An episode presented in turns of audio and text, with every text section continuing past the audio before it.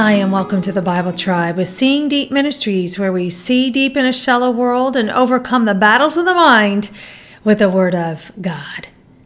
Sometimes we can think of the Old Testament as being solely for a former generation from long ago, but the principles of God's Word are not to be laid aside. God does not change, and His purposes don't either. We're reading today from Numbers chapters 25 through 28, and the verse of the day is Numbers 28, verse 25. On the seventh day you shall have a holy convocation, you shall do no laborious work. In context, Moses is sharing the laws for offerings, and in this verse of the day, we see an allusion to the Sabbath. No laborious work on the Sabbath. Exodus 20, verse 8 says, Remember the Sabbath day to keep it holy. This verse gets me every time because I have to be honest. I have seasons in my life where I was more faithful to have a Sabbath, but if I'm really honest, those seasons are few.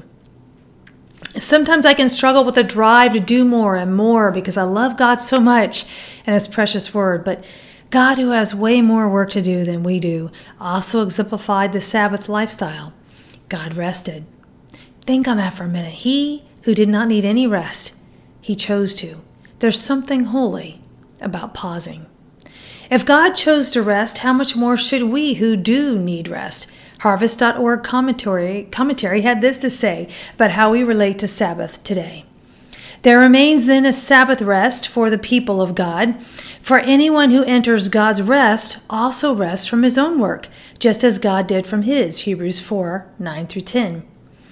Those who are struggling for God's approval and trying to be righteous in their own strength need to rest in the finished work of Christ, realizing that God loves them unconditionally.